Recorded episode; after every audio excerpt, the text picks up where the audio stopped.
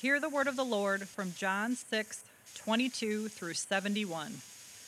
On the next day, the crowd that remained on the other side of the sea saw that there had been only one boat there, and that Jesus had not entered the boat with his disciples, but that his disciples had gone away alone. Other boats from Tiberias came near the place where they had eaten the bread after the Lord had given thanks.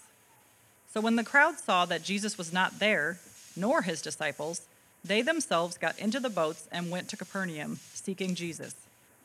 When they found him on the other side of the sea, they said to him, Rabbi, when did you come here? Jesus answered them, Truly, truly, I say to you, you are seeking me, not because you saw signs, but because you ate your fill of the loaves. Do not work for the food that perishes, but for the food that endures to eternal life, which the Son of Man will give to you. For on him God the Father has set his seal. Then they said to him, What must we do to be doing the works of God? Jesus answered them, This is the work of God, that you believe in him whom he has sent. So they said to him, Then what sign do you do that we may believe that we may see and believe you? What work do you perform? Our fathers ate the manna in the wilderness, as it is written, He gave them bread from heaven to eat. Jesus then said to them, Truly, truly, I say to you, it was not Moses who gave you the bread from heaven, but my Father gives you the true bread from heaven. For the bread of God is he who comes down from heaven and gives life to the world. They said to him, Sir, give us this bread always. Jesus said to them, I am the bread of life. Whoever comes to me shall not hunger, and whoever believes in me shall never thirst. But I said to you that you have seen me, and yet do not believe.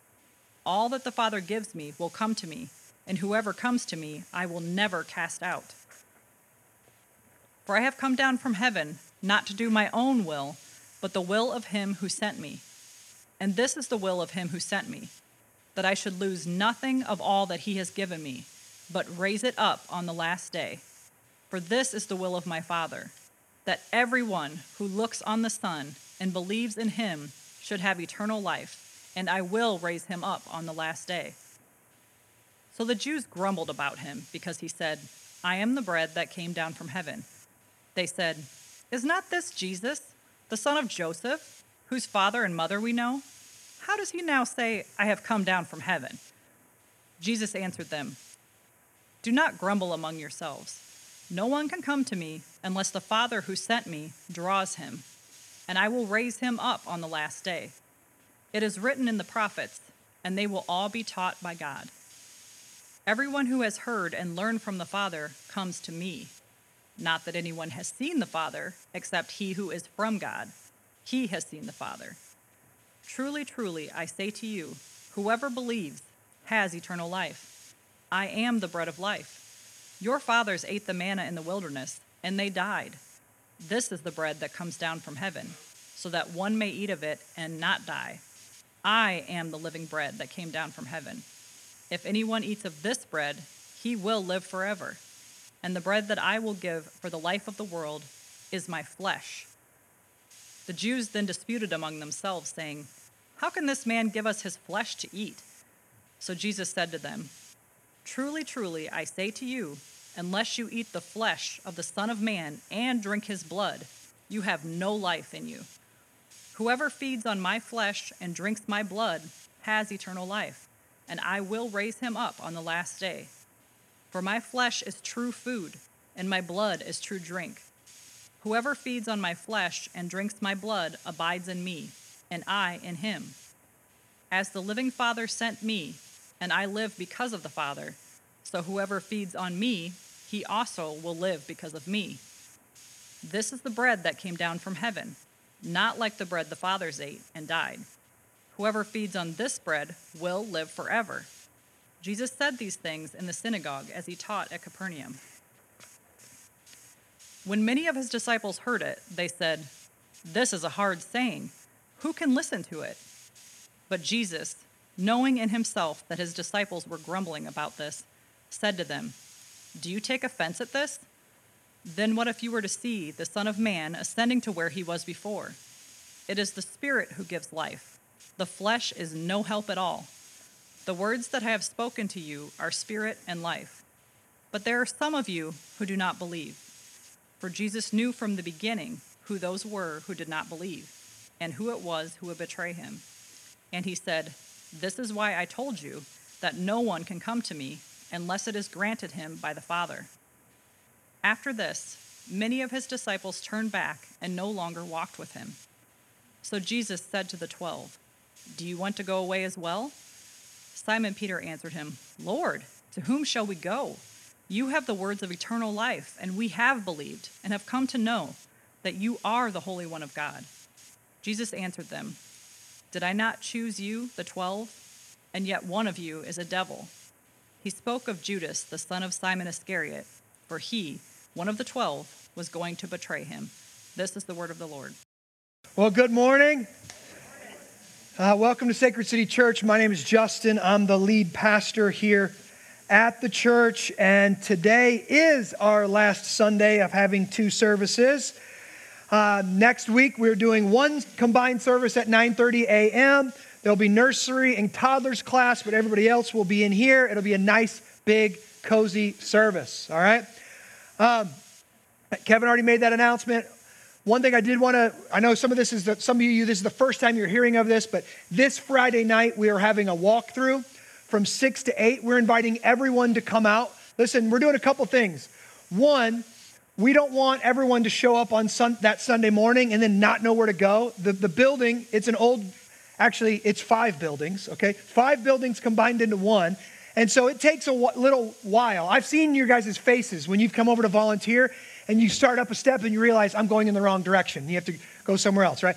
It takes a little while to, to orient yourself, but also we want to see how the building flows and um, maybe things that we've overlooked, things that we need to move around. Maybe we need to move a kid's check in table somewhere else. We want to kind of get a feel for that. So it would be really helpful for us if, if all of us came out uh, for this Friday night, walk around the building, check it out, bring your kids, walk them to their classes, Get some tacos in the parking lot, bring a couple folding chairs, sit out in the parking lot, hang out. Let's just enjoy the gift of God. The building won't be completely done, all right? It, there'll be some little things that we still have a week to, to, to knock out, more than likely, uh, but it'll be pretty close to being done, and we want to enjoy that. So put it on your calendar this Friday night, 6 to 8 p.m. Come on out and uh, enjoy the building with us. All right. I got to get to the, we have we have like 50 verses here, okay? And we and I don't have that much time, so I've got to get after it this morning. So let me pray. Father God, we thank you. We just thank you for being a sovereign God. We thank you for being good. We thank you for being gracious. We thank you for getting us here in this gathering this morning. We believe that you through the circumstances of our life, you have gotten every single person here and you have a plan for them. You have a purpose for them being here. And I know part of that purpose is that they would hear the gospel this morning. They would hear the bread of heaven. They would hear the one who wants to meet every need that they have.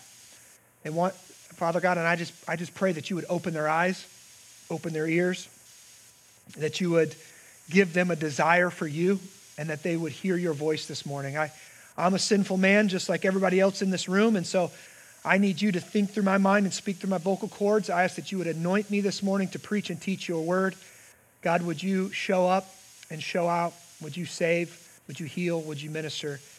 Father, we pray for Isla Gall- Galliard. We pray, just first, we thank you for the ways that the doctors are saying that she is a walking, talking miracle, the way that you have sustained her up until this moment, the way that she's continuing to fight, the way um, that you used all the, the doctors to, to help and all the support that she's got. We just pray that we just pray that you would continue to, to show yourself strong, to push back this cancer in her little body, and to give her the strength to keep on fighting, Lord.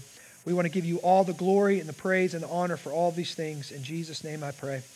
Amen. all right. You could open up your Bibles with me to John chapter 6. Uh, we're going to be starting in verse 22. I want to get us up to speed really quick on where we are at in the Gospel of John. Jesus has revealed himself to be the one and only Son of God. In chapter 6, we saw him take a poor boy's sack lunch and miraculously multiply it to feed 15,000 people. Then, after doing that, Jesus scared the life out of the apostles, right? They were out at night on a boat, and Jesus comes walking up to them on the water. And Jesus there showed his transcendence by, of course, walking on the water, calming the physical storm, and also calming the emotional storm in the apostles' hearts. And then he transports them back to the shore immediately. That showed us that Jesus is in charge of nature. He is transcendent over and above nature. He can transcend the natural laws of time, space, and matter. How can he do that? Because he created those laws. So he can bend those laws if he wants to bend those laws. Jesus is in a totally different category than we are because he is God. But Jesus is also man and he's immanent and he comes close to us and he gets in the boat. It's a great picture of Jesus last week. Now, here's the deal Jesus, being a miracle worker or a doer of powerful signs, is just incontrovertible. Josephus, a first century Jewish historian, said of Jesus, and I quote, Now there was about this time Jesus, a wise man, if it be lawful to call him a man, for he was a doer of wonderful works, a teacher of such men as received the truth with pleasure he drew over to him both many of the Jews and many of the Gentiles. So here we have this outside biblical source that says, yeah, Jesus did some amazing things and he gathered a lot of crowds. Well, today we're going to see Jesus give one long sermon. Okay, this is my text today, all right? One long sermon. Don't complain about it. This is Jesus we know what a run on sentence is. This is a run on sermon, okay? It's a run on sermon in three different contexts. He begins outside, he continues the sermon as he goes on into the temple, and then he continues the sermon and unpacking the sermon as he's with his disciples in a smaller, intimate setting, all right? And basically, the entire sermon is about what the feeding of the 15,000 people actually meant. Remember, the miracle was a sign. The miracle was, as a sign does, a sign points to something else, right? The miracle was pointing towards something more important than the miracle itself. Jesus didn't do amazing things just to get people's attention, all right? He did them to point to some deeper meaning. In other words, Jesus' miracle was also a metaphor. Okay?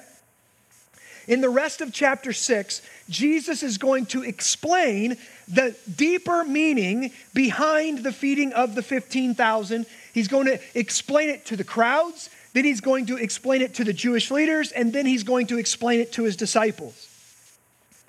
And what we're going to, to see, this is, it's not that comforting, comforting of a text, I'll be honest to tell you that.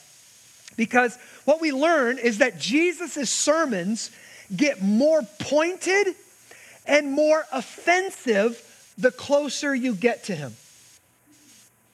All right? His sermons cut. And to the crowds, they're like a shotgun. And to the disciples, they're like a surgeon's scalpel. Right? They wound, he wounds in order to heal, but they are offensive. All right? So that's where we're going today. I'm going to talk fast as if I don't already, and let's keep moving, okay? We're on verse 22. I want you to open your Bibles and follow it up. Follow with me. We're not going to be on the screens, so I want you to, if you've got, there's Bibles in the seat back, pouches in front of you if you can. Open it up, follow with me. I'm going to go quick. Verse 22. On the next day, the crowd that remained on the other side of the sea saw that there had only been one boat there and that Jesus had not entered the boat with his disciples but that his disciples had gone away alone. In other words, everybody saw the disciples go out trying to chase Jesus. Jesus didn't go in the boat, and now the boat's coming back and Jesus is with them. And they're like, what happened here? How, how did Jesus get in the boat? Verse 23 Other boats from Tiberias came near the place where they had eaten the bread after the Lord had given thanks. He's tying it back into that miracle. Verse 24. So when the crowd, here, this is Jesus speaking to the crowd saw that Jesus was not there, nor his disciples, they themselves got into the boats and went to Capernaum seeking, seeking Jesus. When they found him on the other side of the sea, they said to him, Rabbi, When did you come here? Like, Rabbi, did you take an Uber? How did you get over here? Right? How did you get over here? And Jesus doesn't even explain it. Oh, I just walked across the water. He doesn't even tell us that, right? But this is setting up the context for the sermon. Verse 26. Jesus answered them, Truly, truly. And when Jesus says truly, truly, he's doing this. I always say he's doing this. He's snapping his fingers. He's saying, Look at me, listen up, pay attention. All right? Truly, truly, I say to you, you are seeking me not because you saw the signs, but because you ate your fill of the loaves. Here's what he's saying You're not even following me because I, you've seen me heal people, you've seen me do miracles. You're coming out to see me today because I gave you food. That's what he's saying.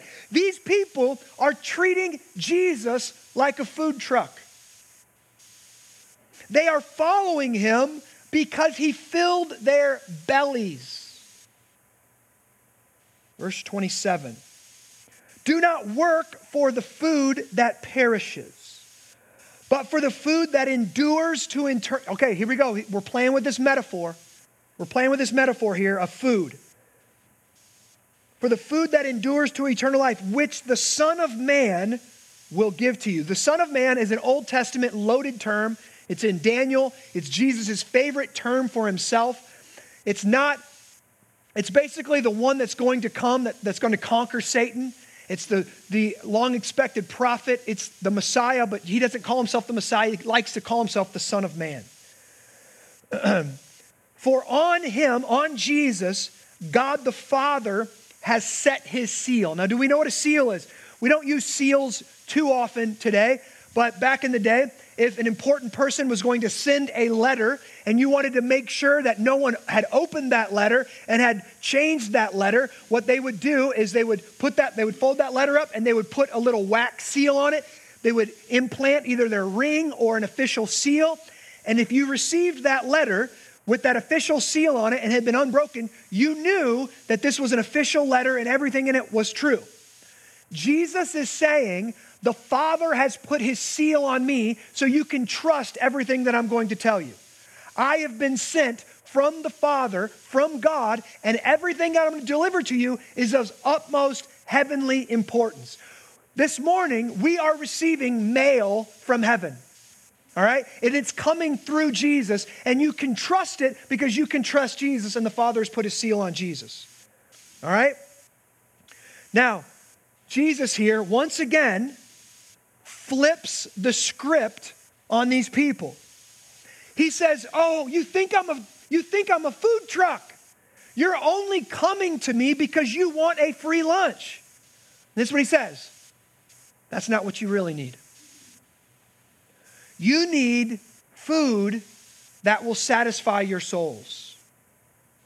You need food that will satiate the cravings that you feel in your hearts. Can I ask you this morning? Why do you feel like you're never good enough? Why do you want people to love and accept you so bad that you will do almost anything to get their approval?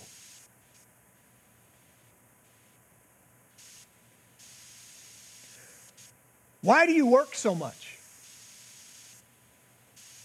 Why are you so controlled by others people's opinions of you? Why are you so anxious? Why do you wake up in the middle of the night with crazy thoughts? Why do you have so much pressure on yourself to perform? Jesus says, You're hungry.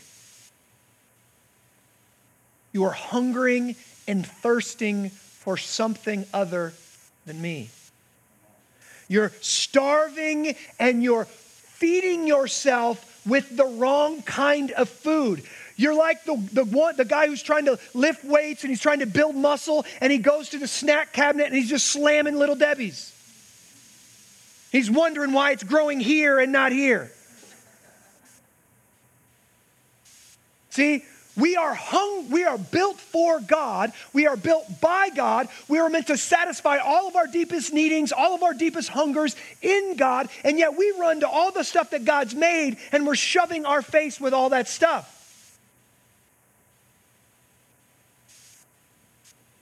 See, if you are craving validation from outside sources,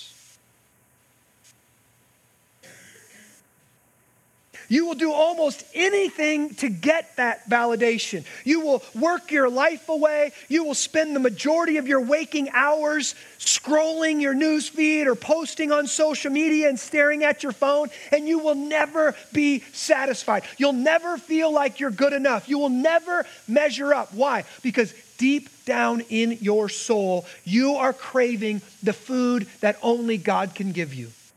You've got a hunger for God and you don't even know it. Jesus says, He is the Son of God, and He can give you this food that endures to eternal life. The food that when you eat it, it builds, I'm going to say it like this it builds a, a, new resurrection body in you that will go on into eternal life. Let's keep going. Verse 28. Then they said to him, What must we do to be doing the works of God? In other words, they're saying, What do I got to do to get this food? What do I got to do to get this food? What works do we have to do? This is one of the most important questions in life, guys. God, how can I get that food? How can I get that satisfaction? How can I earn your approval? That I desperately want to hear the God who created me to say, Well done, my good and faithful servant. Well done, this is my beloved son or daughter. What do I got to do to do that? How can I get that eternal life that you're offering? That life that goes on forever? What must I do? Now, listen, excuse me, every religion on the planet answers that question differently than Christianity. Every other religion answers that question by giving you a list of things you must do to procure God's favor.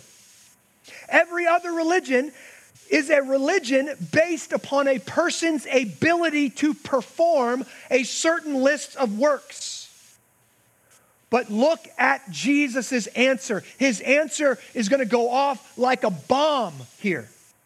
Verse 29 Jesus answered them, This is the work of God, that you believe in whom he has sent.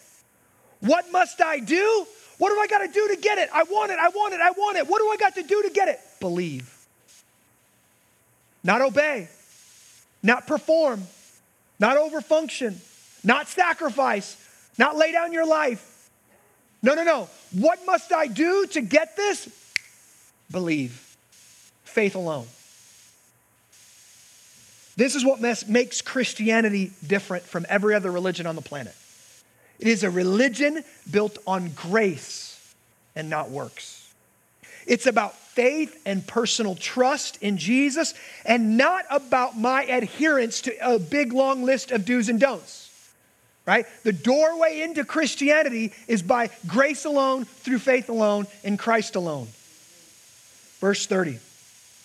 So they said to him, Then what sign do you do that we may see and believe you? Now, this is where I want to smack some fools. Like, how, how many signs? How many signs do you need? The wine wasn't enough. The miracles wasn't enough. The healing wasn't enough. The, I just took a poor boy sack lunch and fed you all. Like, and now they're like, oh, that was like yesterday, though. But what do we, now, how many of us are like that? Well, yeah, you met my needs back there. Well, yeah, you gave me the wife, but now I need you to change the wife, right?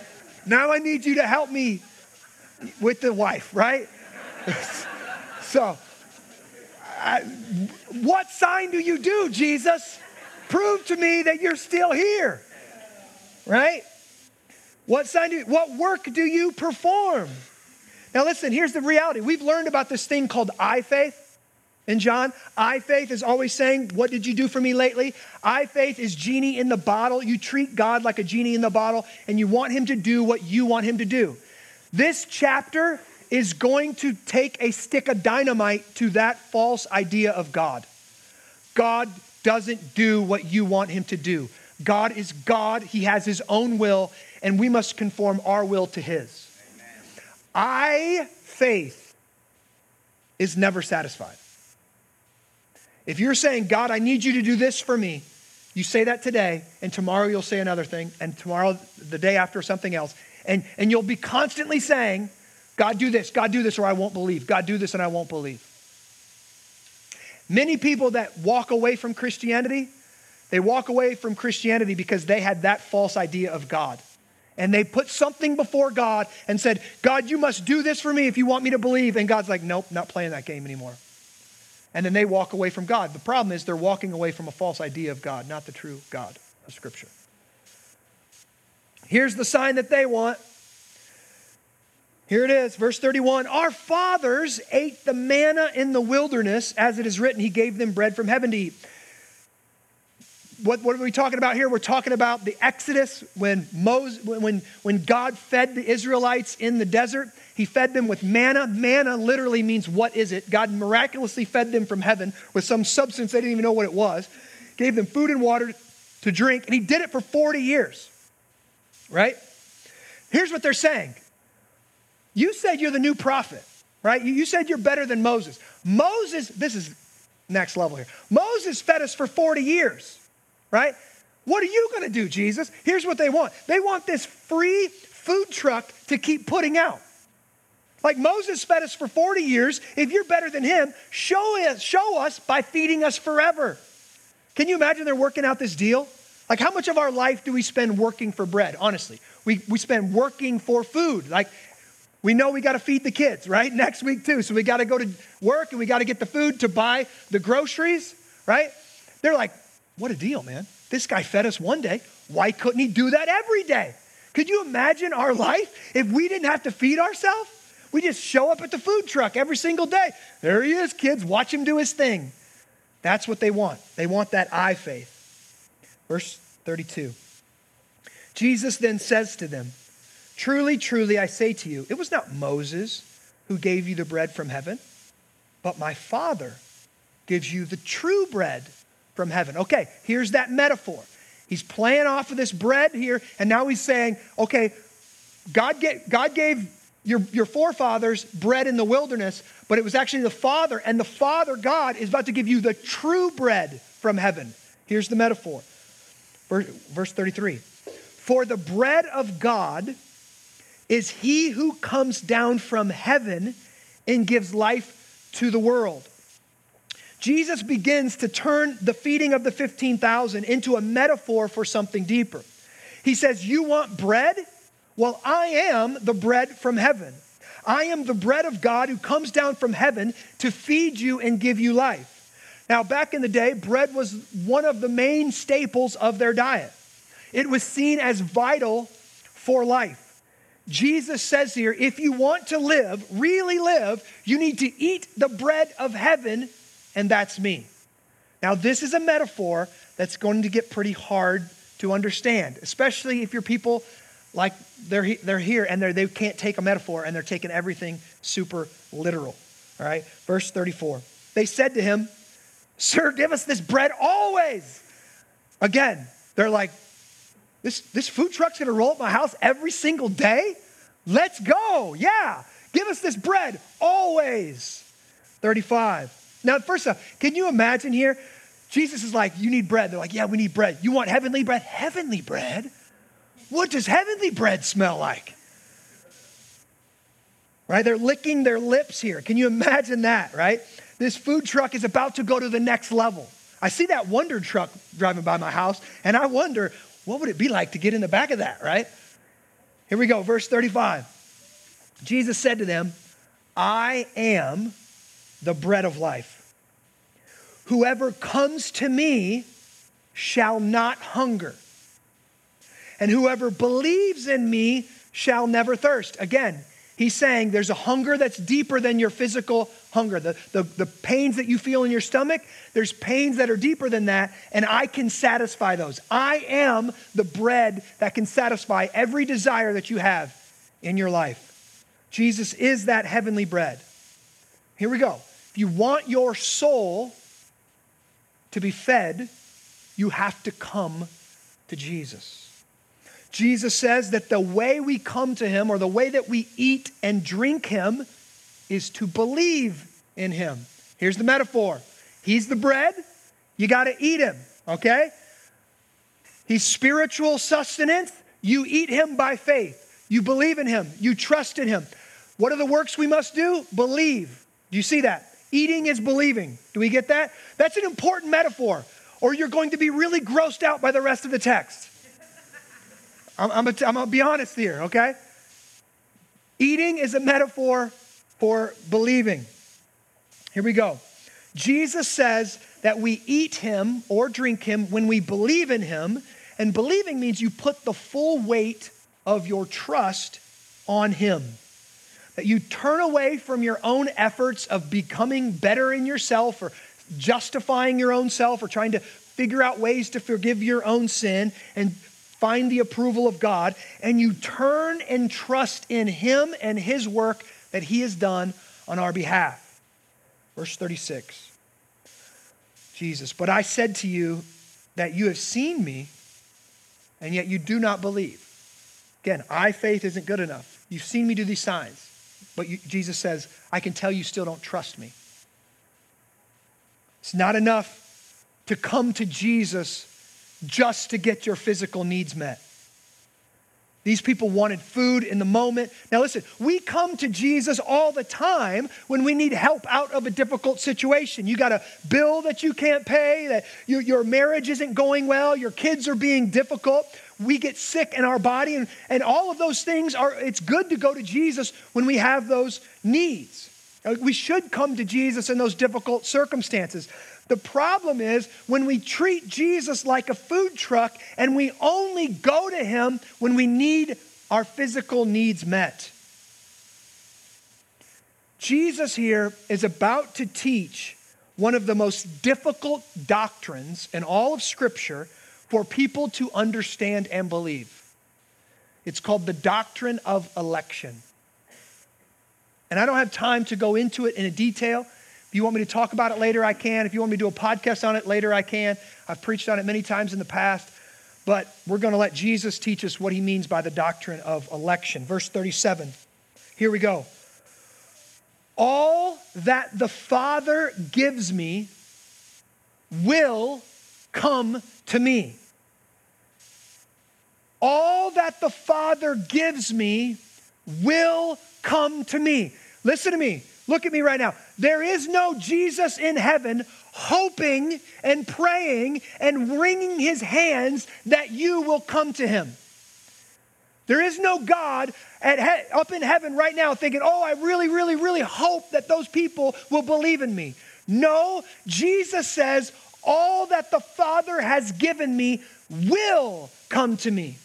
In other words, before time even existed, God predestined and planned for certain people to come to Him. He chose them, He elected them. You can look at Ephesians chapter 1, Ephesians chapter 2, Romans 9 to go into more detail. This, the rest of this chapter is going to get it. In other words, Jesus wanted a bride, and Jesus handpicked that bride, and anyone the Father gave Him will come to Him. Okay, I know. I know. Whoa, whoa, I don't know about this. This makes me nervous, Justin. I'm an American and I believe I got rights and I got choices and it's all on me. Well, just hold on. Let's let's keep let's keep working here. All right? If I could I literally could spend an hour teaching on this one verse 37. Anybody dare me? Anybody dare me? No? Okay. All right, all right, all right. All right, we're, what we're going to see here is something called election. God chose the people that Jesus was going to save. Then we see what's called effectual calling. When Jesus calls those people, they hear his word, they hear his voice, the sheep hear the voice of the shepherd, and they will come. There is no, this isn't like, uh, this is how I always describe it. When you call out to your kids at dinner time and they're out playing, you're like, kids, come eat. And your voice cannot do anything to actually make them come eat, right? They're like, Okay, mom. I bet we got two more hollers. They're going to yell at least twice before we're in trouble, right? So they just keep playing, keep doing it. No, when God says, you come forth, it's like Lazarus getting up out of the grave and, and walking out a dead man living again. When Jesus calls his sheep, his sheep come forth. Mm. And here, look at this. And whoever comes to me, I will never cast out. In other words, oh, Jesus calls us, and what that means is he gives us faith to believe. We then choose him. We then put our trust in him. We believe in him. We're called to him. We're given new heart. We're called, we're born again, is what it's called. The Holy Spirit comes inside of us. Now we're we're Christians now. We're new in Christ. And now, yes, we want to follow Scripture. We want to obey God. We want to become more and more like Jesus. But here's what can happen in our mind Am I, how, am I good enough? Like, am I, am I enough like Jesus? Am I holy enough? Am I Christian enough? And we can be tempted to judge our salvation based on how well we obey God. And here's what Jesus says When I call my sheep, my sheep come, and I have never lost one. He's a perfect shepherd. He's a perfect shepherd. So when he calls you, you can be confident that he's going to deliver you to heaven and your resurrection body. And that's what we're going to see here pretty soon. All right, verse 38. For I have come down from heaven not to do my own will, but the will of him who sent me. Oh, I don't have time. Keep going. 39. And this is the will of him who sent me. Look, that I should lose nothing of all that he has given me, but raise it up on the last day. Somebody say nothing. Listen, we are not saved. I'm going to get real excited here, guys, and I'm, I don't know, I'm sorry if, if, if I get a little, uh, but I'm sorry, but I get excited about this. I will. Uh, let's go. Let's go. Jesus says, I will, uh, that I should lose nothing of all that he has given me, but raise it up on the last day. Jesus is the perfect shepherd. We are not saved by the strength of our faith. We are saved by the object of our faith. And what is the object? A perfect Savior. A perfect Savior. He doesn't lose any sheep. He knows where they all are. He knows exactly how to get them. And He calls them by name and they come walking forth. I love that picture of Lazarus, right? Lazarus, come forth. I don't know. Uh, kind of liking this dead thing. I'm in heaven, dude. Jesus, I'm in heaven. Leave me alone. Seeing my grandparents. I wanted to see them. He says, Lazarus, come forth. And Lazarus, up he comes. Didn't have a choice. Didn't have a choice in the matter. Verse 40. For this is the will of my Father, that everyone who looks on the Son and believes in him should have eternal life. Here's what we're going to see today Jesus gets deep inside of us somehow by his Spirit and changes what we see. We don't just, when we see Jesus, we don't just see a man anymore. We don't just see a good teacher anymore. We don't just see somebody we should follow. We, saw, we, we see fresh bread. We see eternal life. We see living water. We see everything I need in life. We see the, we see the God man. That's what Jesus did. And then, and then we desire him right? This morning, I'm praying that God gets in your olfactory glands this morning and you start smelling the fresh bread of heaven and you start desiring to take and eat Jesus Christ. He's the only one that can satisfy you. I will raise him up on the last day. This Jesus is saying, I'm going to raise everybody up. Anybody that believes in me, yes, they will die, but then they will live again in new resurrection bodies on the last day. Here's what I want you to see Jesus is preaching some seriously controversial things here. He's claiming to be the only one, the only thing that will ever make them whole. He's saying he is the metaphorical bread from heaven, and if they take him and eat him, they will have eternal life. Now, this is actually some offensive teaching if you think that Jesus is just a man. But what Jesus does next should really shock us because people are starting to get offended Who does this guy think he is? Like, I like your food, man. I liked your bread and your fish and loaves, but whoa, the only way to the God, only way to the Father, the only way to eternal life, who do you think you are, man? We know you're daddy. People get offended, and here, here, here's, what, here's what I'm supposed to do. When I preach and I hear that people get offended, what I'm supposed to do is rein it in, back it off, apologize, oh, soften that message. Oh, you better tell them all the, all the other, other easier things that Jesus said, but that's not what Jesus does. No, what Jesus does, here's what Jesus does. Oh, does that offend you? What bam! Try this one. That's he's about to pop, pop, pop. That's what he's, he's gonna do. All right? Jesus now transitions. He, he, does not change his message, he just takes it up a notch, and he's transitioning to teaching in the synagogue now. We learn that in verse 58. But let's go to verse 41. So the Jews grumbled about him because he said, I am the bread that came down from heaven. Here's what gossip is when you talk bad about people when they're not in, when they're not around, right? You talk behind their back, you complain about people. That gossiping is a sin. Grumbling is talking bad about God. It's saying God got it wrong. Can you believe he did this? Can you believe he allowed this into my life? Can you believe Jesus thinks he's the bread from heaven? Verse 42. They said, Is this not Jesus, the son of Joseph, whose father and mother we know? We, we grew up with this joker. I, I, I saw I had this kid in preschool, right? This is the one that was, you know, that was throwing his figs at the teacher. Like, I know this guy. This guy can't be the Son of God, the, the bread that came down from heaven. I saw your mama when she was pregnant. I was there the day you were born. We know who your daddy was. Who does this guy think he is? Getting the metaphor. Whoa.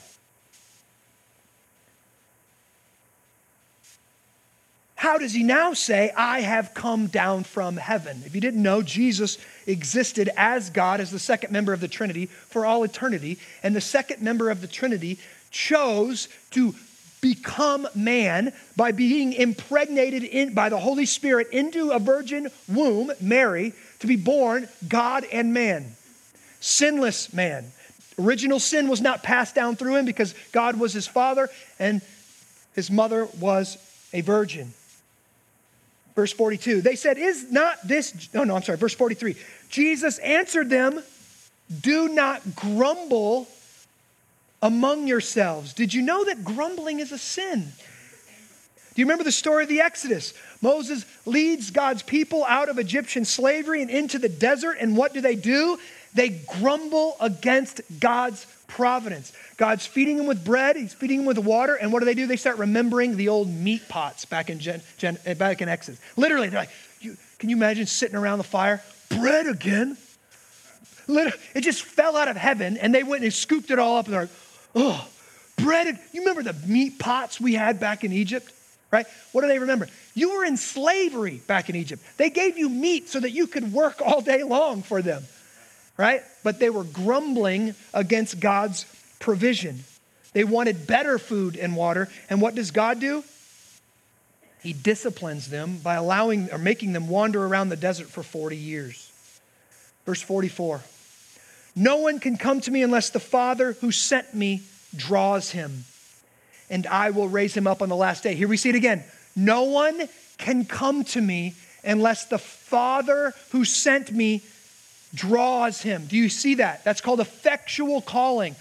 In order for you to come to Christ, the Spirit of God must draw you to Christ. You have to have something change in your mind and heart where now you see Jesus as desirable and you want to receive him.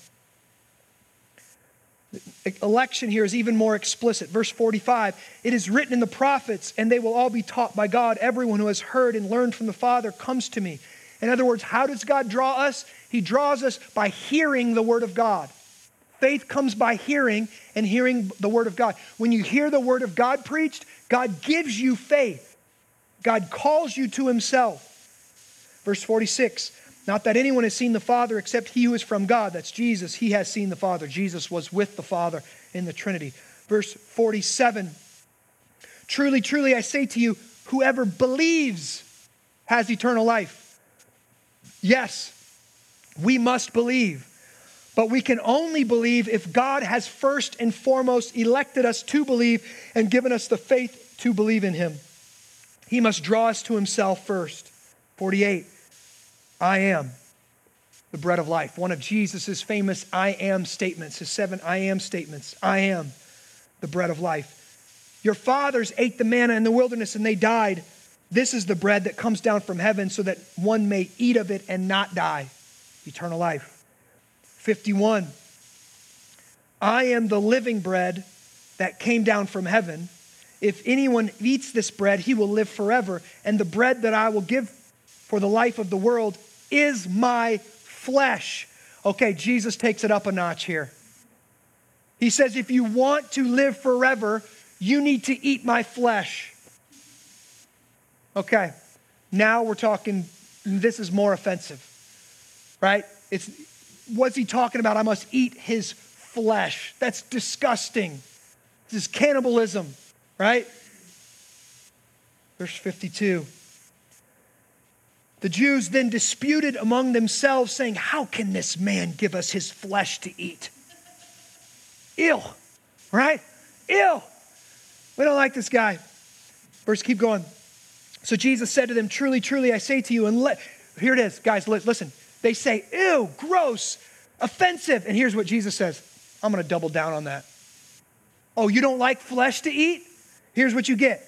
So Jesus said to them, Truly, truly, I say to you, unless you eat the flesh of the Son of Man and drink his blood, you have no life in you. Can you imagine these people hearing this for the first time?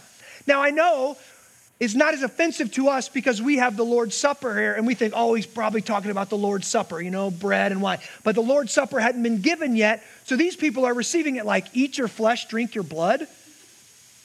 No. Verse 54 Whoever feeds on my flesh and drinks my blood has eternal life. Again, and I will raise him up on the last day. The resurrection is a key piece to this. 54, 55, I'm sorry. Well, let me, I'm going to read through 59. Let's go. 55, for my flesh is true food, my blood is true drink. Whoever feeds on my flesh and drinks my blood abides in me, and I in him. So there's something happen when we feed on Christ that we become one with Christ. This is a doctrine called union with Christ, that we're counted in Christ. So when Christ lives, we live. When Christ dies, we die. When Christ raises to new life, we raise to new life. That we, we get grafted into the vine called Christ. 56, no, I'm sorry, 57. As the living Father sent me, and I live because of the Father. Whoever feeds on me will also live because of me. This is the bread that came down from heaven, not like the bread the fathers ate and died. Whoever feeds on this bread will live forever. Jesus said these things in the synagogue as he taught in Capernaum. So Jesus is speaking metaphorically, or we could say he's spiritually speaking. He is the bread that will satisfy our souls.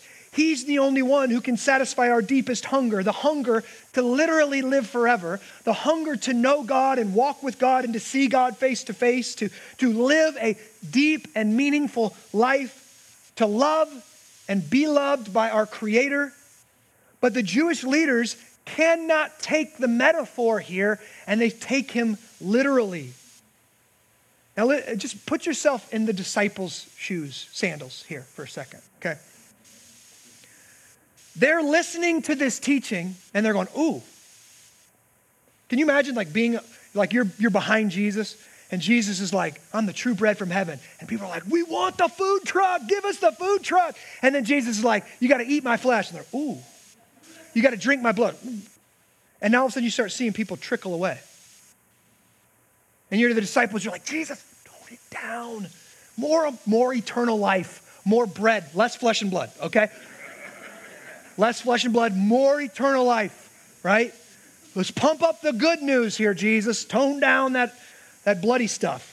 You're being offensive. This is a hard teaching. Maybe you should soften up a little bit. And here's what Jesus does in verse 60. Look, when many of his disciples heard it, they said, This is a hard saying. Who can listen to it? Stating the obvious right? Let's lay off this eat my flesh, drink my blood piece a little bit. Verse 61, what does Jesus do? But Jesus, knowing in himself that his disciples were grumbling, The Jews were grumbling. Now his own disciples are grumbling. Jesus, if you want to gain a big crowd, this isn't the way to do it. He, they, said, they said to them, Do you, Jesus said to them, Do you take offense at this? In other words, are you offended by me? Jesus, the Son of God, says, Does my teaching about eating my flesh and drinking my blood, about electing some and not others, about no one can come to me unless the Father draws him, does that offend you? Hmm.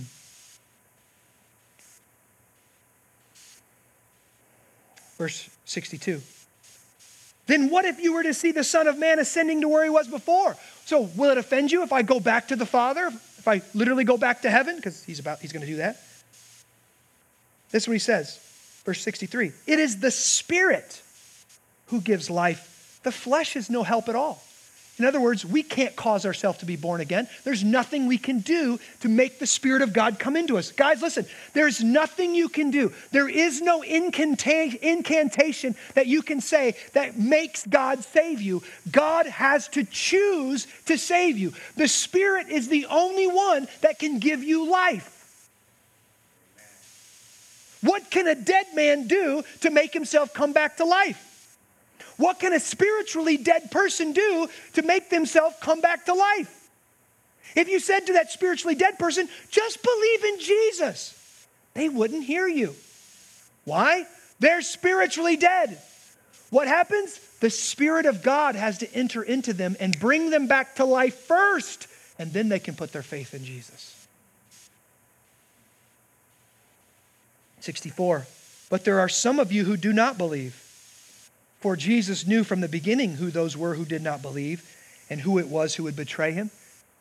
Look at Jesus now. And he said, This is why I told you that no one can come to me unless it is granted by the Father. He's speaking here of Judas.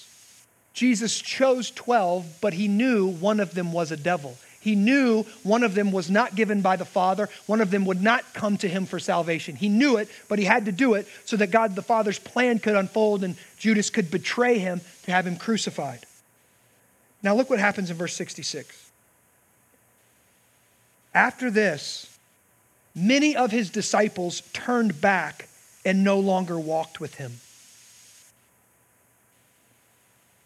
How do you respond to the hard words of Jesus? Here's a biblical truth hard words from Jesus, when received with humility, create soft hearts. And more often than not, soft words create hard hearts. Why? Jeremiah says it like this, or God says it like this through the prophet Jeremiah in Jeremiah 23 29. Is not my word like fire, declares the Lord, and like a hammer that breaks the rock in pieces? God's word, which is Jesus, is meant to smash our idols. It's meant to cut open our hearts and show us how much we need His grace, that there's nothing we can do to save ourselves. God's grace is a hard and violent thing sometimes. Read Flannery O'Connor. But for those who can't handle the hard words of Jesus, their hearts will remain hard and they'll walk away from Him. 67. So Jesus said to the 12, Do you want to go away as well? So he's watching the crowd walk away from him. He looks at his disciples, say, You want to go somewhere else? You want to go find bread somewhere else?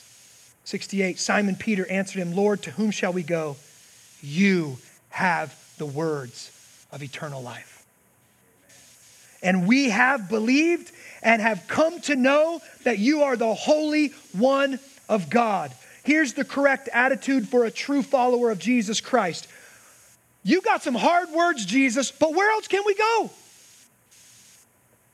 In other words, the disciples are still offended. I don't understand this flesh and blood drinking and eating stuff. But you're the Son of God. Where else am I going to go? They still don't understand everything that Jesus was trying to teach them. And guys, listen, that is the same for everybody in this room, including me. Jesus is God.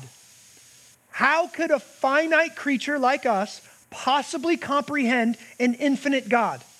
There's no way this little bit of gray matter that we have in, in our skulls could comprehend the fullness of God. We can't get to the end of God. We're going to have questions that will be answered in, in the eternal life because we're finite and He's infinite.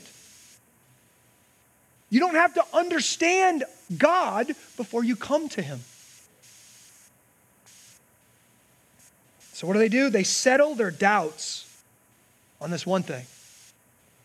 He says, We don't understand all your teaching. We definitely don't get this blood and stuff. We don't understand what you're really doing, but here's what we've come to believe you alone have the words of eternal life, and you are the Holy One of God. How does Jesus respond to that? Verse 70. Jesus answered them, Did I not choose you, the twelve, and yet one of you is a devil? He spoke of Judas, the son of Simon Iscariot. He, one of the twelve, was going to betray him. I'm just going to lay out this hard teaching for you to the best of my ability in the next three minutes if I can. It's up to you how you respond to the hard words. God made one man and one woman, and he made them without sin. They had unfettered access to God and would have lived forever in the garden, partaking of the tree of life. But they chose to rebel from God and do the one thing he told them not to do. Because of this, they became sinners and were cut off from a holy God. When they had children, their children were now born sinners. This is called the doctrine of original sin. King David says in Psalm 51 When I was in my mother's womb, I was a sinner. Here's the idea sin is like a stain you just can't get out. There's literally nothing that a human being can do to wash away the stain of their sin. Everything you do to try only makes it worse. It's like trying to clean a white tablecloth with Cheeto fingers.